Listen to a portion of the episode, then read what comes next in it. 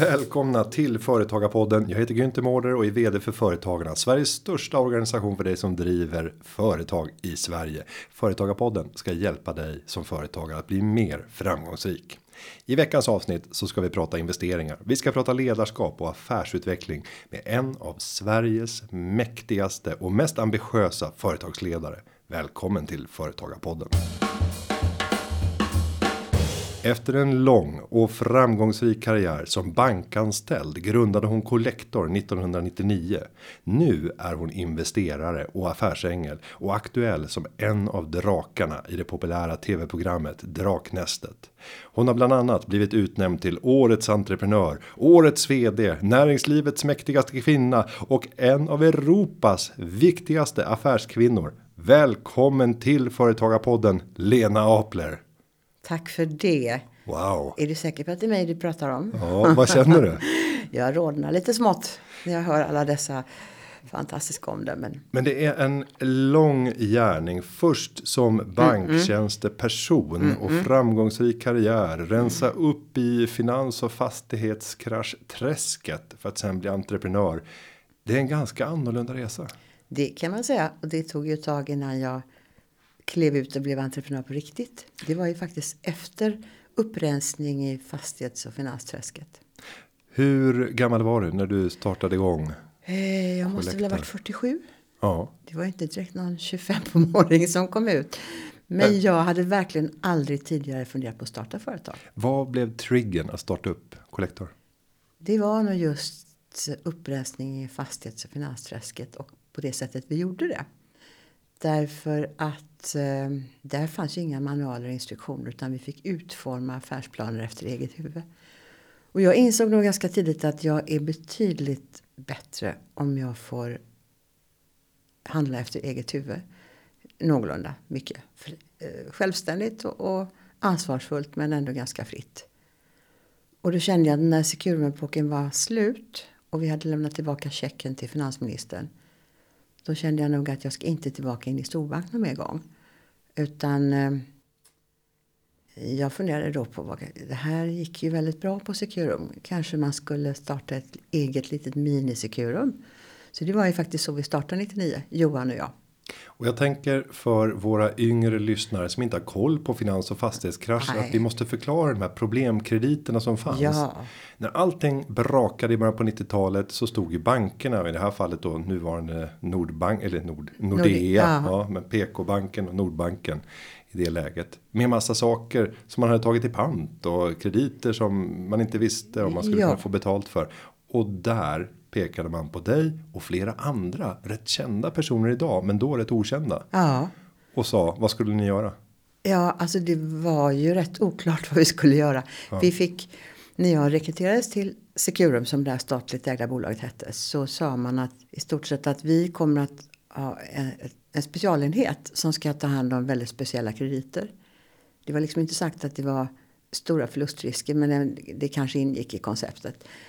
Och sen ehm, det var först när vi hade den första kickoffen, februari 93. Lasse Tunnell var koncernchef.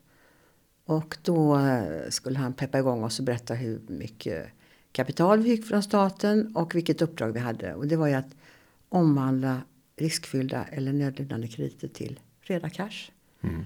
Och vi skulle få tio år på oss. Och eh, sen följde han ett uttalande som fick då själva i bänkraderna.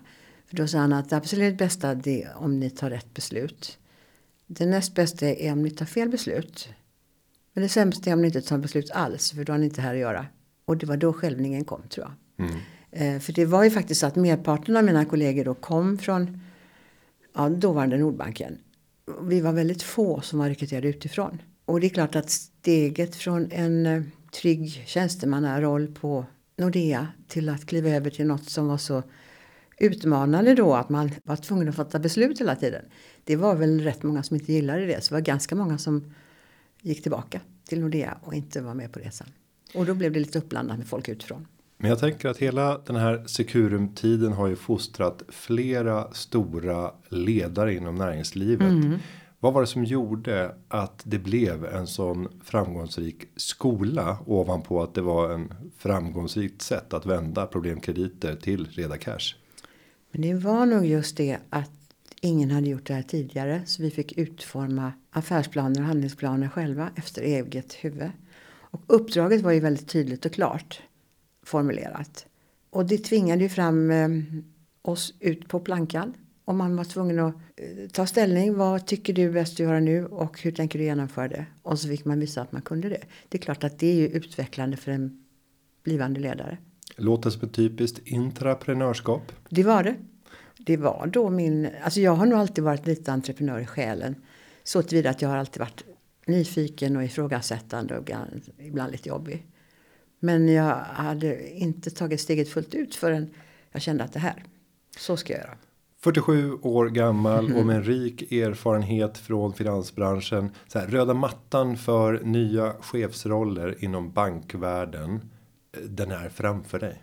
Och du väljer ändå att starta igång din egen ja. verksamhet. Det är ju inte ett rationellt val utifrån hur ersättningsstrukturer ser ut och bekvämligheter. Nej. Vad är det som gör att man blir en sån sadomasochist i det läget? Ja, alltså det är väl just utmaningen i att testa sina gränser och faktiskt få lov att bestämma själv. Ha frihet att utforma en affärsplan och ett företag på det sätt man själv tror är bäst.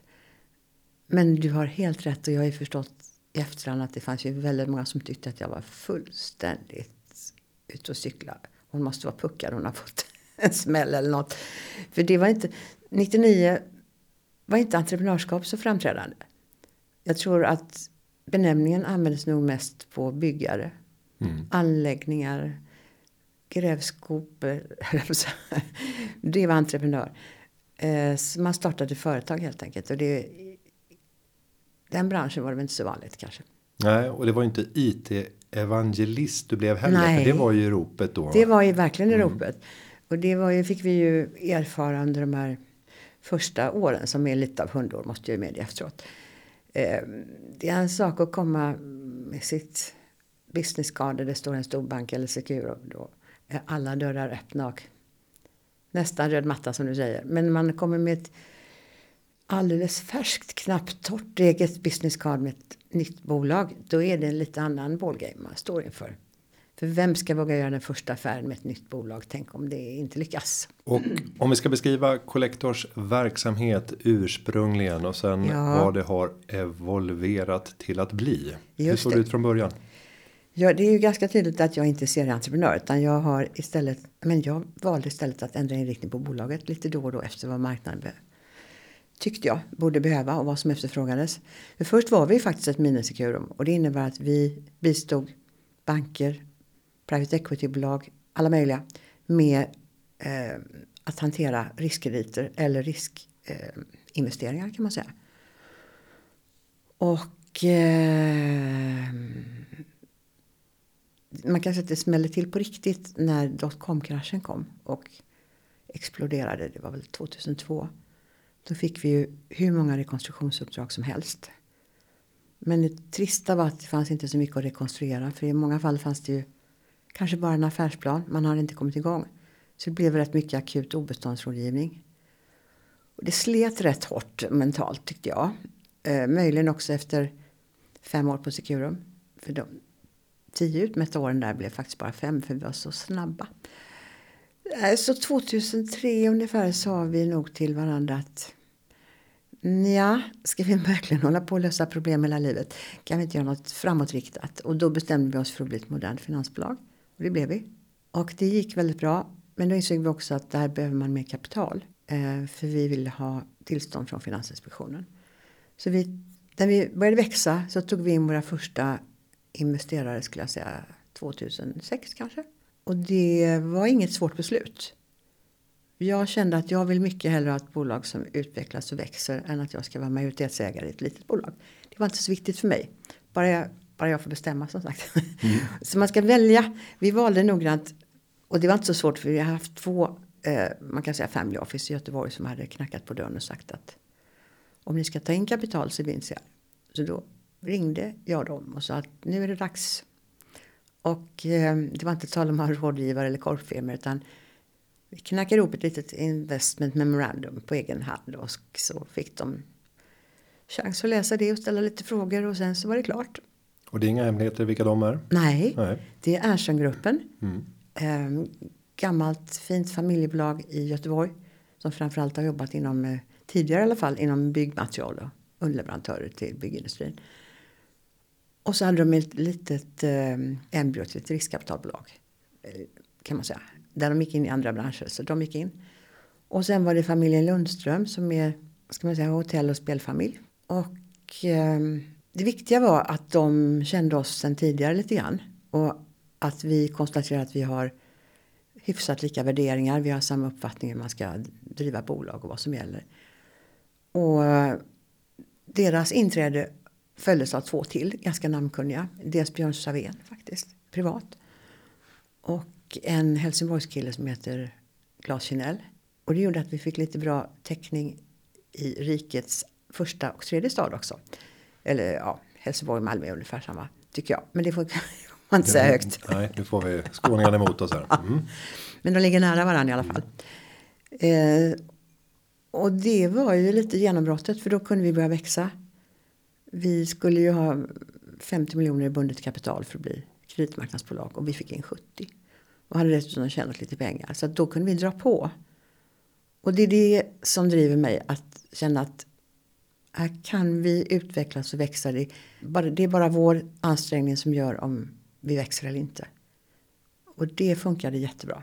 Så vi anställde jättemycket folk såklart över åren. Och eh, ändrade då som sagt affärsidé och vi jobbade både mot företagssidan och privatsidan.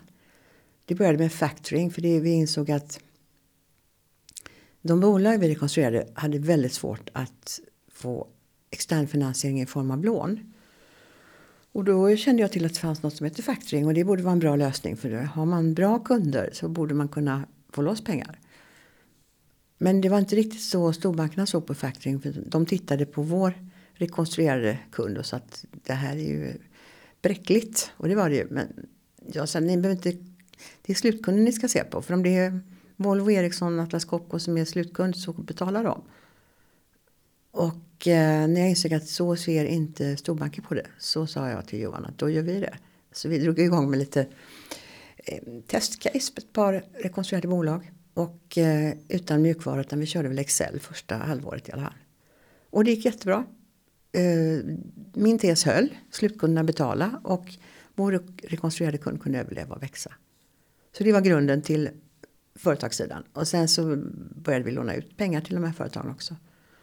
Och parallellt med det så hade vi eh, en kille som sa till mig att de där Ellos verkar väldigt duktiga. De tjänar mer pengar på finans än på postorder. Jag tycker vi ska kolla på hur de gör. För då hade de nämligen börjat lägga faktura i paket. Så kunden fick lov att prova grejerna och sen betala. Och det var ju väldigt bra för kunden. Men alla postorderföretag och distanshandelsföretag hade inte så mycket kapital att man kunde göra det. Så att då gick vi ut och erbjöd att vi tar över kundens kontra. Det blir en sorts privat factoring. Mm. Och det var början till Payments som sen blev vår eh, e-handels betallösning. Och idag så är det Collector Bank. Ja, kort vi, och gott. vi blev bank 2015 mm. Mm. och gick till börsen 2015.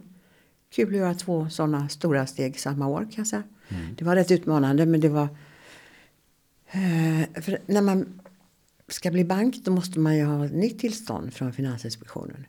Och det finns inte någon eh, genväg för att man då har varit under deras tillsyn eller i kreditmarknadsbolag fast det nästan det var bara att börja från början. 850 sidor in.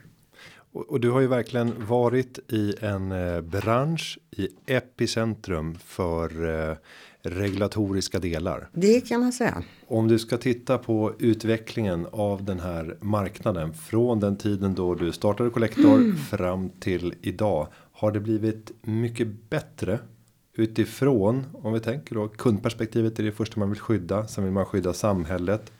All, alla regulatoriska delar som har tillkommit under den här perioden. Har det gjort det bättre?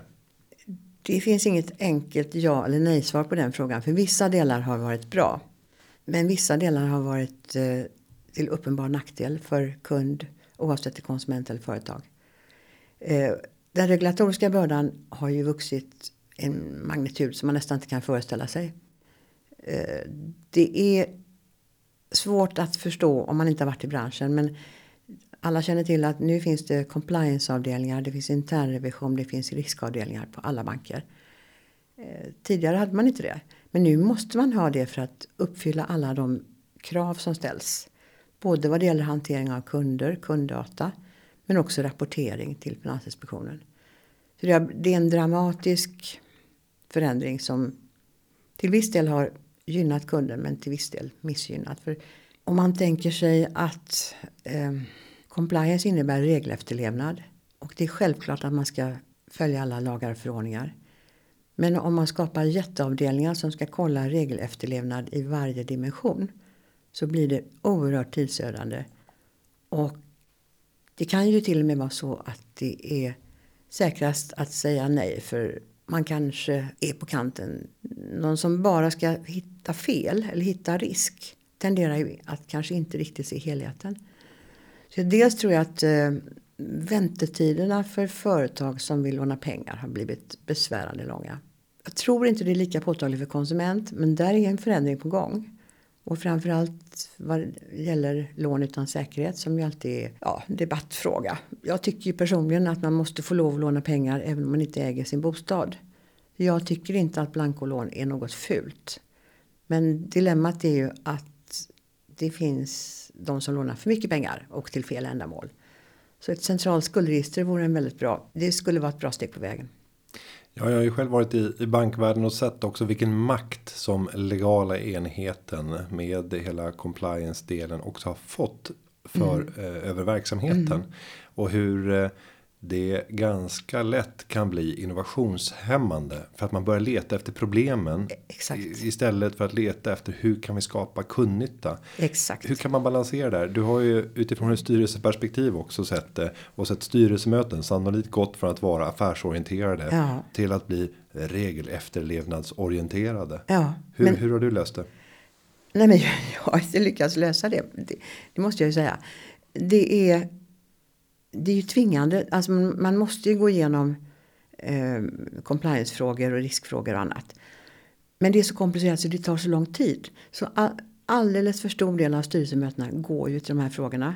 Och sen är alla så utmattade att affären får en väldigt undanskymd plats. Mm. Det är ett dilemma.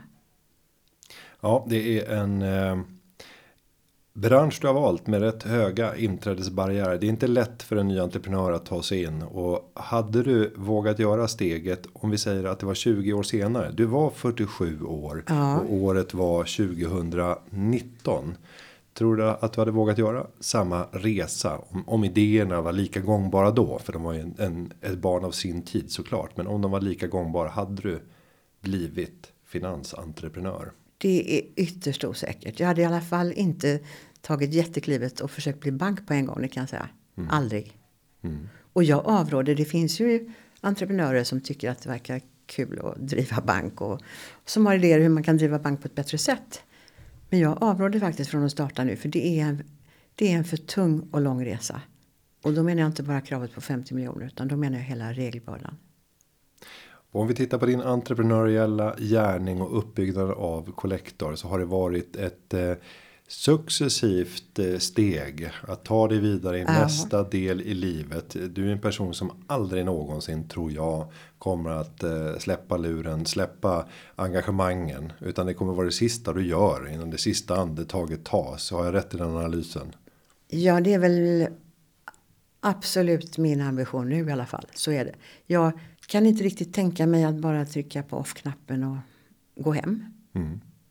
Men jag gör ju andra saker nu fullt med andra saker som vi ska mm. prata om. Men just att förbereda för nästa fas i livet. Mm. Där det har mm. blivit mer av affärsängel, mer av investerare, oh. coacha andra entreprenörer till ja. framgång. Eh, men att ta klivet från den operativa hetluften som det ändå är. Ja. Att leda sin egen baby, sin egen familj. Och att gå över i en coachande roll och släppa sitt barn. Som då nästan eh, precis i anslutning till att barnet blev myndigt här så börjar du ta kliven åt sidan. Ja. Men det har tagit några gånger. Jag har ju följt Collector och varit ägare också i, i, i Collector ja. över börsen. Eh, är det tredje gången som ja. du nu har lämnat? Ja, fast de första två gångerna har jag inte lämnat utan Nej. då bytte jag roll från vd till styrelseordförande. Sen har jag gjort två små inhopp som vd under den tiden. Men nu har jag faktiskt, nu är jag fortfarande en väldigt stolt grundare och en stolt ganska stor ägare. Mm. Men jag har lämnat både styrelserollen och naturligtvis vd-rollen. Mm. Och nu är det definitivt. Det var inte det de tidigare gångerna? Nej, men alltså, provocerar lite grann här. Ja, men du förstår själv. En grundare och vd som blir styrelseordförande mm. tenderar att bli en väldigt arbetande ordförande. Mm. Och det, jag tror inte det är så jättelätt för en ny vd att ha en så operativ ordförande som naturligtvis alltid har ett informationsövertag som har varit med från start och kan allt och vet allt. Och, ja, och äger också. och äger, ja. ja. Mm. Men, men om du hade fått eh, göra om. Så här, man, kan, man kan aldrig göra någonting ogjort. Hade, men hade du gjort någonting annorlunda när det gäller att eh, byta fasen och kunna gå över till till det nya livet? Hade du gjort någonting annat i den resan? Över. Nu har du gjort resan mm. som du mhm. säger mm. och det återstår att, se och jag tror på dig. Eh, men eh, hade du gjort någonting annorlunda när du ser tillbaka på det? Alltså jag är inte en person som ångrar någonting. För jag misstänker det. Man, det känner ingenting till. Nej, liksom. vi kan inte mm. ändra på historien mm. ändå. Men jag tycker nog inte att jag hade gjort så annorlunda. Därför jag hade ju möjlighet att fasa ut mig själv. Mm. Det var inte bara så att jag från en dag till annan klev ut genom en dörr. Utan jag hade väl nästan ett år på mig att successivt fasa ut. Och det var väldigt bra för mig. För då känner man till slut att nej men jag kan inte stå här på tröskeln. Nu är det färdigt. Och din metafor med barnet, det, det är ju det som är det svåra. Att jag hade ett tag lite svårt att skilja på min identitet och kollektors mm. identitet. Man växer ihop. Och det är som ett barn som man har svårt att släppa. Men ett barn som blir myndigt måste man ju släppa. Så det vuxna kollektor går nu vidare högaktig välmåga utan mig vid något roder eller ratt. Tittar vi sen på det nya livet och den nya karriären som du har berättat så i under 10-talet så gjorde du eh, det känns konstigt när man säger 10-talet men men det är mm. ju faktiskt så. Ja. Då gjorde du otroligt många investeringar i små och växande företag. Ja. Har, du, har, du, koll på hur många investeringar det blev Totti? Ja, jag gjorde inte jättemånga. Det var bara jo. kanske att man upplevde att det ja, var det. Från... Jag tycker nog att eh, ja, kanske 10-12 stycken, det kanske är många. Ja, men jag, jag hade ju gissat på 40-50. Nej, nej, nej. nej för, det, för det är den uppfattning nej. man får när man följer från, från media och ser alla affärerna. Mm. Och då är frågan som kommer. Så här, varför får jag upplevelsen av att det, att det har varit många fler än vad det i själva verket kanske har varit? Ja, men jag tror att det är så pass ont om kvinnliga investerare att man gärna skriver om allt vad vi gör. Mm. Och varje gång ett av mina bolag gör en ny, nyemission så nämns jag ju där. Mm. Och det tycker jag i och för sig är helt okej. Okay. För jag hoppas ju att det inspirerar nya kvinnliga investerare att komma ut på banan. För det är, det är väldigt kul att vara investerare. Och det är ju faktiskt fler och fler kvinnor nu som har startat bolag som så småningom kommer att sälja bolag och kommer att få en slant över. Mm. Och det är väldigt mycket roligare att investera dem i nya entreprenörer än att låta någon annan passivt förvalta ens pengar. Du får ju också en, en eh, viktig förebildsroll som mm. en rätt unik kvinna. Det finns några till exempel säkert. Eh, men en kvinna som har byggt sitt eget bolag. Gjort sig en ordentligt eh, hacka på bolaget och sen blir investerare. Mm. Den typen av investerare har saknats historiskt. Där ja. inte har ärvts. Ja. Utan det har varit egenskapat kapital. En person som jag lärde känna under uppväxten. Det var Kajsa Lindstål. Ja. Som också fick bereda ny mark som första vdn. Bank och fonder va? Ja. ja. Och, och där sa hon att det känns, kändes så jobbigt när jag tog den rollen. För jag visste att om jag skulle fejla i mm. det här. Så skulle alla titta på mig och säga. Se där hur det går när man tillsätter mm. en kvinna mm. som vd i en sån här mm. verksamhet. Har du känt sådana tankar när det kommer till investerare? Att man skulle bära så att säga, framtidens kvinnor på sina axlar genom den gärning som du står inför nu som investerare? Det är en betydligt enklare roll i så fall att vara kvinnlig investerare. Därför jag väljer ju bolag där jag investerar i en minoritetsandel. Mm. Och förutom de 10-12 första som jag kanske gjorde på 10-talet så har det väl blivit lika många till mm. under 20-talet. Mm. Om man ska räkna så. Och då har jag ju aktivt eh, valt vilka bolag jag vill investera i. Med antalet blir det också en ganska hygglig riskspridning. De är i olika utvecklingsfaser, olika branscher. Och eh, jag har inte ens tänkt tanken att någon skulle peka på mig och säga kolla mm. misslyckas med investering. Det är bara mina egna pengar så det är bara jag som får lida för det. Mm. Men jag tänker att granskningen, precis som du säger, uppmärksamheten blir ja, stor. Ja. Så man blir ju mer granskad. Och Absolut. ungefär som att jag, jag, var väl kanske den ekonomiska talespersonen i media. Som var först med att redovisa mina egna investeringar. Ja. Eh, och det är klart att jag kan dra ner ett helt skrå i, i, i askan. och om det är så att det visar sig att mina investeringar går uruselt. Menar, ingen har en förväntan om att det ska gå någonting annat än fantastiskt. Om man har den bakgrunden. Och det finns en förväntansbild som är svår att överträffa. Eh, så det är få uppsidor. Men det är det som kommer med uppmärksamheten. För man får ju också mycket uppmärksamhet. Absolut. Som kan användas ja. till någonting positivt. Och, och, det är lite grann förebildstänket som du var inne på. Det är det jag, jag tycker det är kul om jag kan vara förebild för andra kvinnor. Mm. Och våga se till att de vågar ta steget. Eh, så där, jag ställer väldigt allt, nästan alltid upp när det är event för det kan vara kvinnliga entreprenörer, kvinnliga investerare. För det är man nästan skyldig tycker jag. Mm. Och eh, exponeringen, ja visst den är stor men den har inte varit obehaglig på något sätt. Nej. Det kan jag inte säga. Det känns som att du har trivts också ja. med uppmärksamheten. Jag tror att du, du, och jag är ganska lika där. Vi, ja. vi får puls och nerv av ja. det. Vi blir inte skrämda av det. Vi kanske är lite estradörer egentligen. Man tänker. kanske lite. Jag tror det var dag, dagens underdrift. ja, nej men det, och någonstans så. Kan man gilla och omfamna det så mm. finns det en otrolig potential att kunna jobba med extern media för att bygga bilden och, och sätta ja. historien och skapa stoltheten internt. Och jag tycker att det är fler och fler som börjar förstå det. Men mm. många har genom historien missat den möjligheten. Tittar inåt, kanske har en teknokratisk vd som inte vänder sig gärna utanför den egna kretsen. Utan kör sitt eget mm. race. Och det är inte så vi skapar förebilder. Nej, nej men det är det jag menar. Man är, dels är man ju stolt över sina företag och vad man nu håller på med. Och då vill man väl gärna berätta det. Mm. Och vill väl att andra ska få ta del av det och i bästa fall inspireras av det. Men sen kommer ju en baksida när man blir eh, hyllad och upplyft i media mm så kommer ju ibland de där slagen. Mm. Jag fick ju det under min tid som vd på Aktiespararna där de tyckte att det var fantastiskt roligt att skriva om den här 25 26 åringen som blev vd och yngsta anställda mm. i organisationen och det, det, det var ingen hejd på hur mycket positivt som kunde skrivas. Men sen kom det till en punkt där ett media ville trycktesta och prövade och köra ett antal negativa artiklar och jag mm. minns hur dåligt jag mådde. Så här, lika eh, bra och positivt som det skrevs om mm. mig när det inledningsvis var en positiv uppmärksamhet. Mm. Eh, så bra som det beskrevs, det var jag aldrig. Men jag var heller aldrig så dålig som det beskrevs när det blev negativa skriverier. Och det där var jobbigt första gången. Mm. När var ditt sånt där första tillfälle där du verkligen fick känna på att oh, det här var inte lika roligt längre? Ah, ja, det var ju vad jag kan komma ihåg. När jag rekryterade nuvarande vd. Mm. Och han kom från Handelsbanken och det var ett drev mot Handelsbanken. Mm. Och eh, ja, men då blev ju både Erik Selin och jag uthängda för att vi hade rekryterat fel.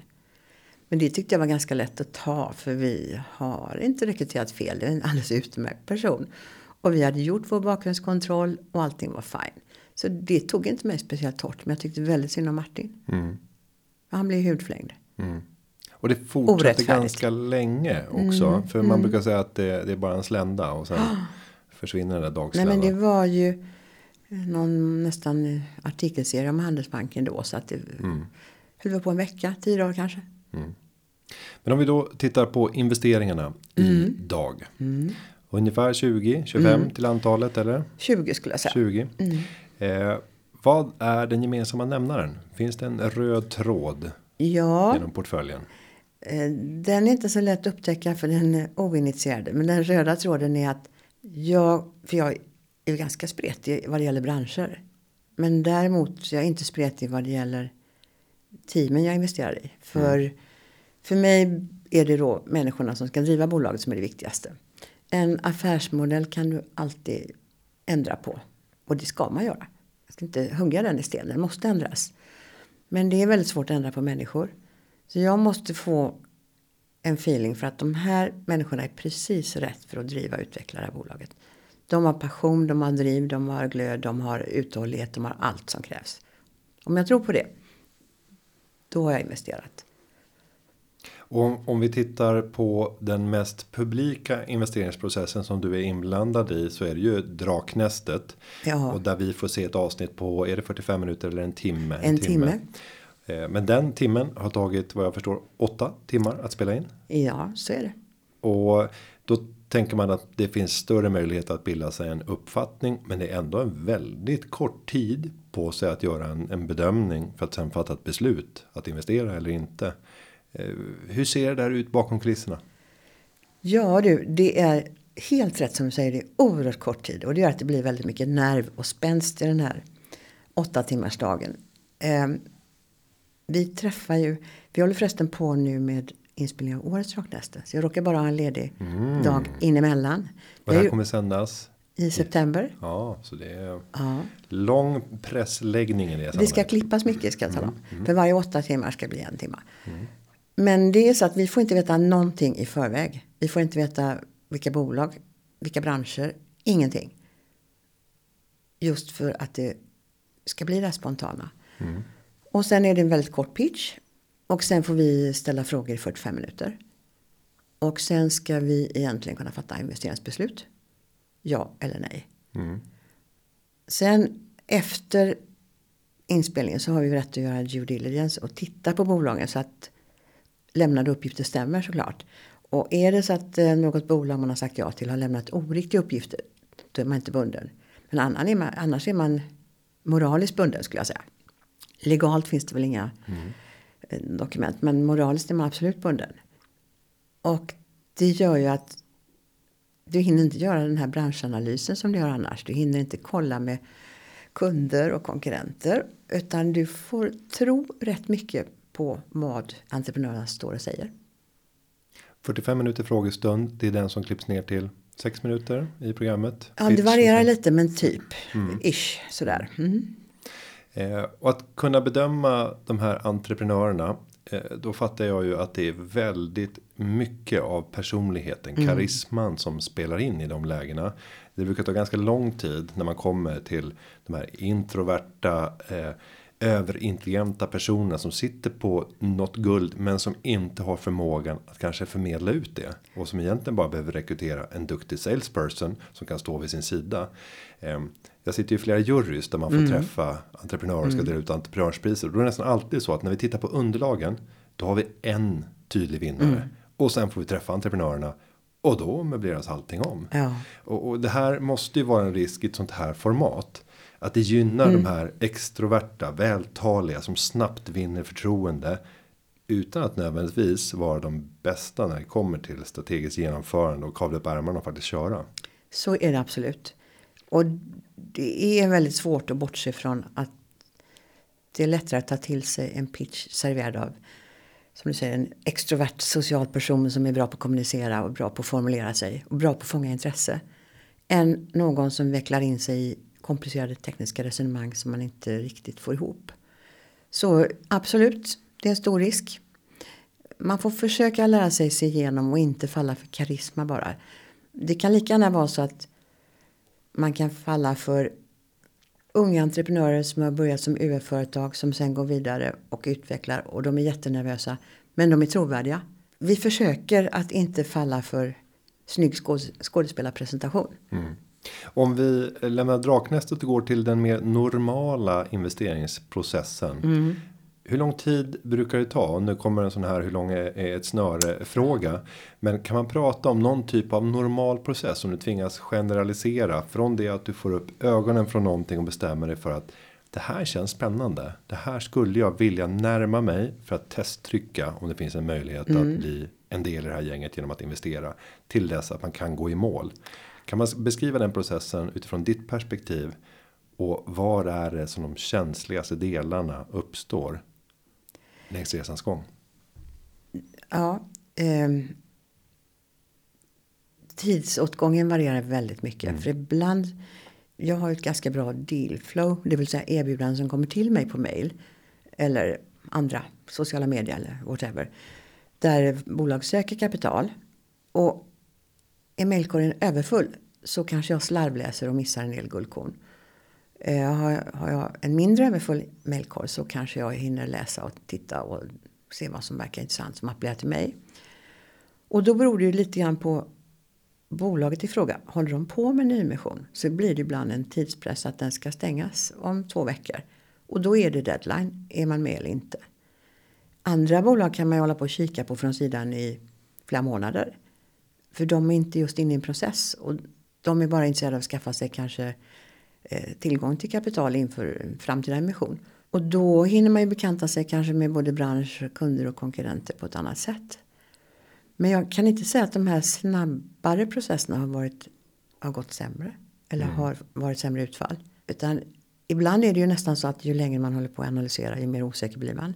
Så ibland är jag mer förtjust i max två veckor. Mm. Faktiskt. Och det är en väldigt pressad tid. Ja. Om man ska tänka att eh, ofta är ju ett sånt här förhållande som man inleder. Eh, väldigt långsiktigt. Ja. Eh, inte sällan. Så 10 plus år många mm. gånger. Um, man måste ha lite gut feeling för att våga fatta de här besluten. Det måste man. Och eh, lite människo. Intresse för människor och förmåga att bedöma människor är bra. Sen kan man göra fel. Det har jag väl också gjort någon gång. Men inte så allvarligt. Men jag tror att den här magkänslan du får första gången du träffas. Det är sällan man ändrar på den. Mm. Ibland har man då låtit hjärnan vinna över magen nästa gång. Och det bästa är såklart om hjärna, hjärta, mage kan samarbeta. Så att alla tre säger ja, detta ska du göra. Sen när jag eh, både tittar på investeringar jag själv har gjort och det har engagerat mig och även när jag tittar på bekanta i min närhet som gör investeringar så kommer vi nästan till alla kommer till samma slutsats. Det är nästan alltid ett enskilt problembolag som sällan är det dominerande i portföljen men som sväljer all uppmärksamhet och tid. Ja.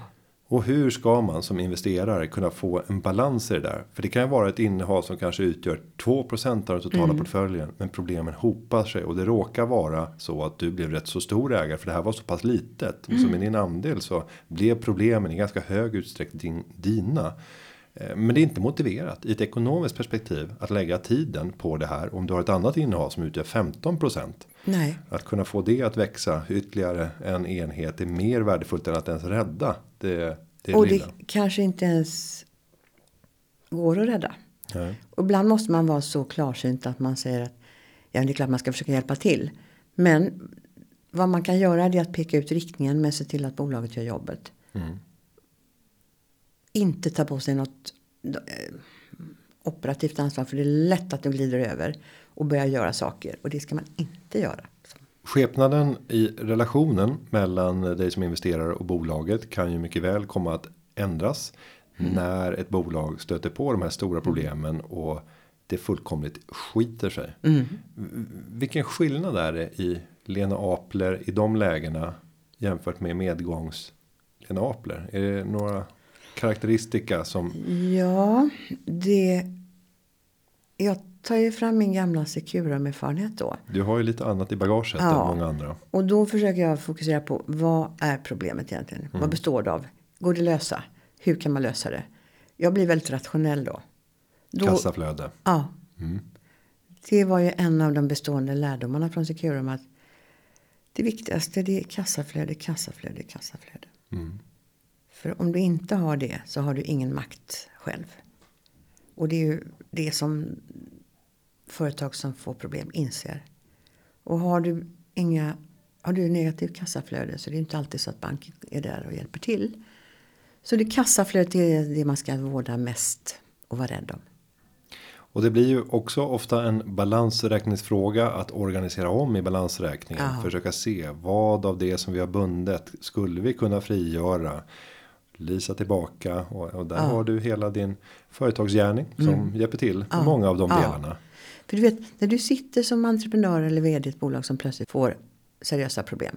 Det kan vara en pandemi eller någonting annat eller branschproblem eller alla möjliga saker. Skenande fraktpriser, försenade leveranser vad det nu är. Det är väldigt svårt att vara kylig och rationell då. För du sitter mitt i skiten och ska hantera så många frågor på en gång. Personal som är oroliga och kunder som är arga och banken som knackar på kanske i värsta fall. Och då blir man inte riktigt rationell utan du, de flesta ägnar sig åt det som är lättast att lösa just då. Och sen det andra hoppas man ska fixa sig. Men eh, vad man kan säga är ta då hjälp utifrån, prata med någon. Alltså alla har väl tillgång till någon klok erfaren person. Det behöver inte alltid vara en advokat eller revisor men de är väldigt bra att ha i de här lägena. Ta råd från dem. För de har sett det här tusen gånger förr. Och om vi tänker i framgång så är det ju lätt att när eh, cashen rullar in mm. så ser man plötsligt att vi är inte längre i behov av den här checkräkningskrediten som vi har framställd och som vi får betala en parkeringsavgift för att mm. bara ha tillgång till. Vi har inte nyttjat den på ett år. Eh, det är en onödig kostnad. Nu bara stryker vi den. Det är ingen onödig kostnad. Ja, det... vad säger du då? Nej, nej, nej. Mm. Det är ju en försäkringspremie. Mm. För när det regnar lånar man inte ut paraplyer på banken sägs det. Mm. Men däremot när solen skiner. Så en checkkredit ska man hålla hårt i och bibehålla. För det kan komma dagar när den är skillnad mellan att överleva eller gå omkull. Faktiskt. Däremot kan man ju ta tillfället i akt om det har gått väldigt bra att ta en förhandling. Absolut. Och då brukar det vara lättare att ta diskussionen än att kunna få tillbaka en kredit. Men fördelen med checkkredit är att du betalar ju bara ränta på det belopp som du utnyttjar. Sen har du en liten fast avgift. Ja, en liten parkeringsavgift. Ja, det har du. Mm. Parkeringsavgift. Men du betalar en försäkringspremie. Mm. Ser det så? Mm. Ja, men det är väl ett ganska klokt sätt och jag har inte beskrivit det på det sättet, men det blir väldigt eh, pedagogiskt enkelt. Mm. När man ser det som ytterligare ett verktyg som ligger i lådan mm. som kan behövas. Just nu behövs det inte, men det är bra att ha. Mm. Även soliga dagar kan det ju vara så att du snubblar över världens bästa affär. Mm. Men den eh, måste lösas fort. Då är det bra att ha checkkrediten där.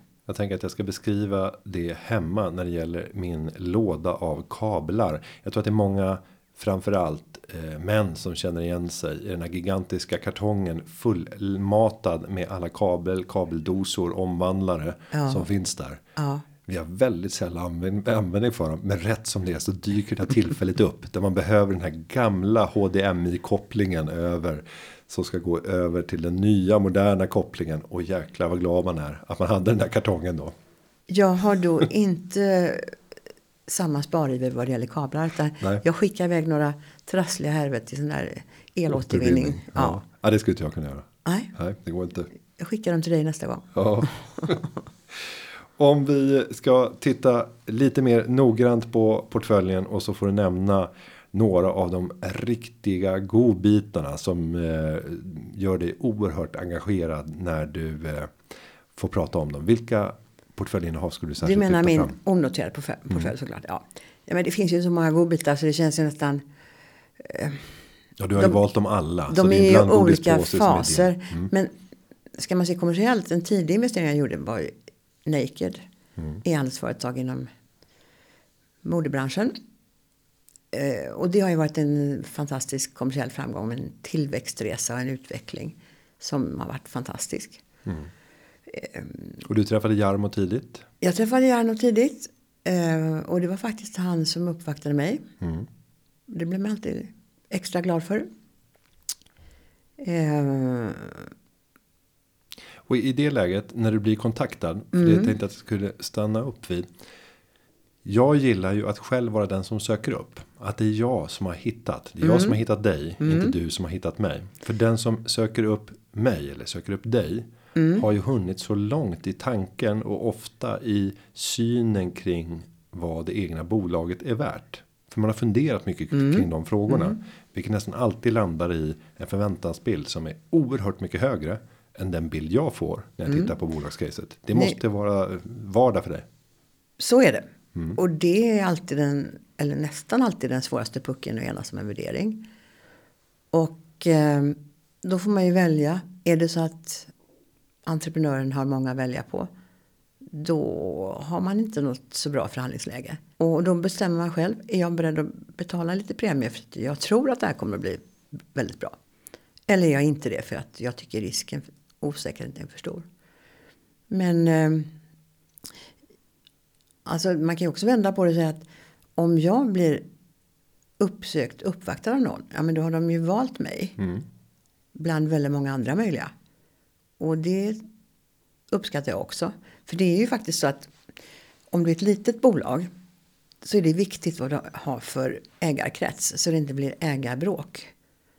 Det måste finnas en ja, grundharmoni i ägarkretsen att man inte håller på och rycker och kräver olika saker.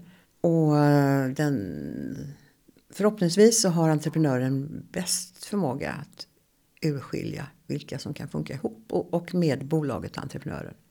Jag har inte tagit illa upp för det. Jag gillar att bli uppvaktad faktiskt. Mm. Ja, illa upp är ju svårt att ta. Ja, det är svårt. Man blir ju ändå smickrad. Och man får ju också, ska man tillägga, ett, ett förhandlingsöverläge. Absolut. För du har inte bett om det här. Nej. Det är annorlunda när du kommer från andra horisonten och kommer utan att ha blivit inbjuden. Absolut. Och, och det är en längre process att övertala om förträffligheten i det läget. Så är det absolut. Mm. Eh, men alltså, jag har ju massa senare investeringar som har gått väldigt bra.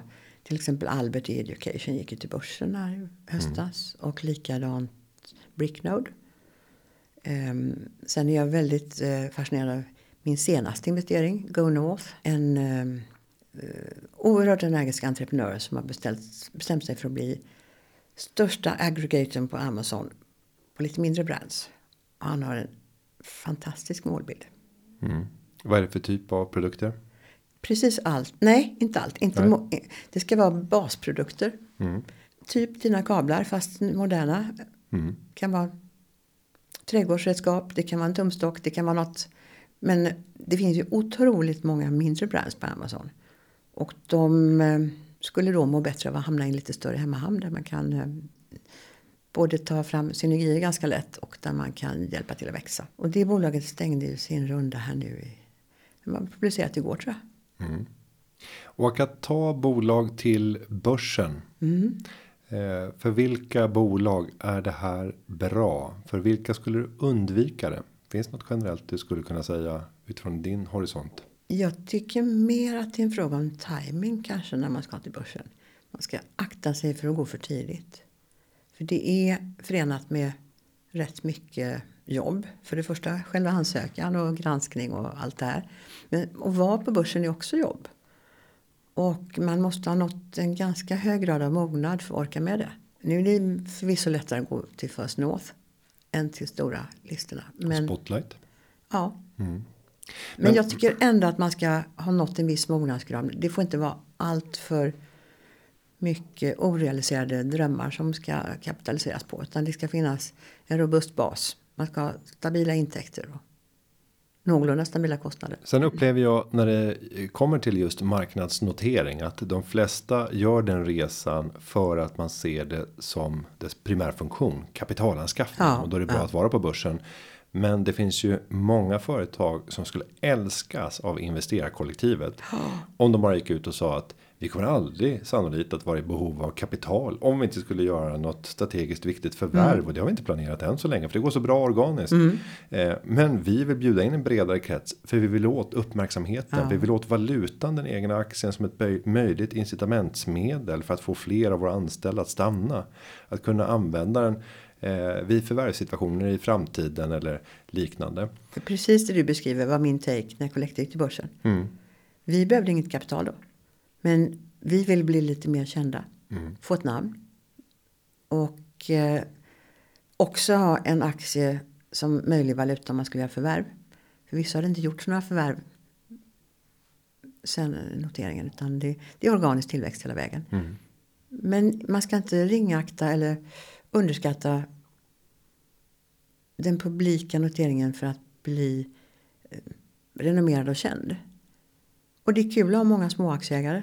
De ställer ju krav, mm. även de. Och aktieägarna kan bli fantastiska ambassadörer för bolaget rätt hanterat. Det är det man hoppas. Ja. Ja, men det är många som glömmer bort de dimensionerna. Mm. Att det behöver inte bara handla om kapitalanskaffning. Så jag skulle tycka att det var fler bolag, även de som står inför ett nödvändigt generationsskifte som kanske är lite komplicerat. För Absolut. att det är flera olika familjer som ska dela. Mm. Alla har inte samma uppfattningar. Ett bra exempel på det tycker jag är om vi ska titta på stora företag.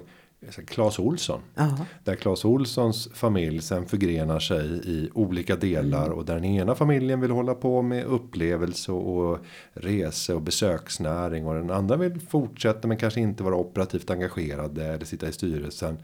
Men genom en börsnotering så blev det ändå möjligt att kunna göra ett sånt här skifte inom ägandet. Men bolaget kan fortfarande få kraft att verka. Det är väl ett jättebra exempel. Ja. Precis det du säger. Familjeföretag som står inför generationsskiften. Det blir ju ofta lite komplicerat därför att det finns flera delägare som vill lite olika saker och vill ta olika aktiv roll. Då är ju en notering absolut något att överväga tycker jag. Vilket man sällan tänker på. Nej. Utan då tittar man bara på hur kan vi belåna det här i ett nytt holdingbolag så att den som köper ut får ta skyhög finansiell mm. risk under tio år för att finansiera utköpet av de andra syskonen och liknande. Det behöver inte vara så. Nej. Nej. Lena, jag känner att vi hade kunnat fortsätta så här hur länge som helst. Jag hoppas att vi kan få göra det på scen inför en stor publik ja. i något framtida tillfälle. Ja. Eh, för du har mycket mer att berätta. Men jag skulle vilja säga ett stort tack för att du ställde upp i den här inspelningsfria dagen av Draknästet och kom till Företagarna. Då till nästa studio, nämligen ja. till Företagarna. Tack själv för att jag blev inbjuden att komma hit. Kul! Tack för inspirationen. Missa inte den kommande säsongen av Draknästet och blir du inspirerad och drömmer om att starta företag så hittar du mängder med filmer och poddar och guider som kan hjälpa dig framåt. Du hittar dem på företagarna.se. Klippningen av podden är gjord av Petra Chu och underlaget av David Hagen. Vi hörs igen om en vecka. Tack för att du har lyssnat. Hej då!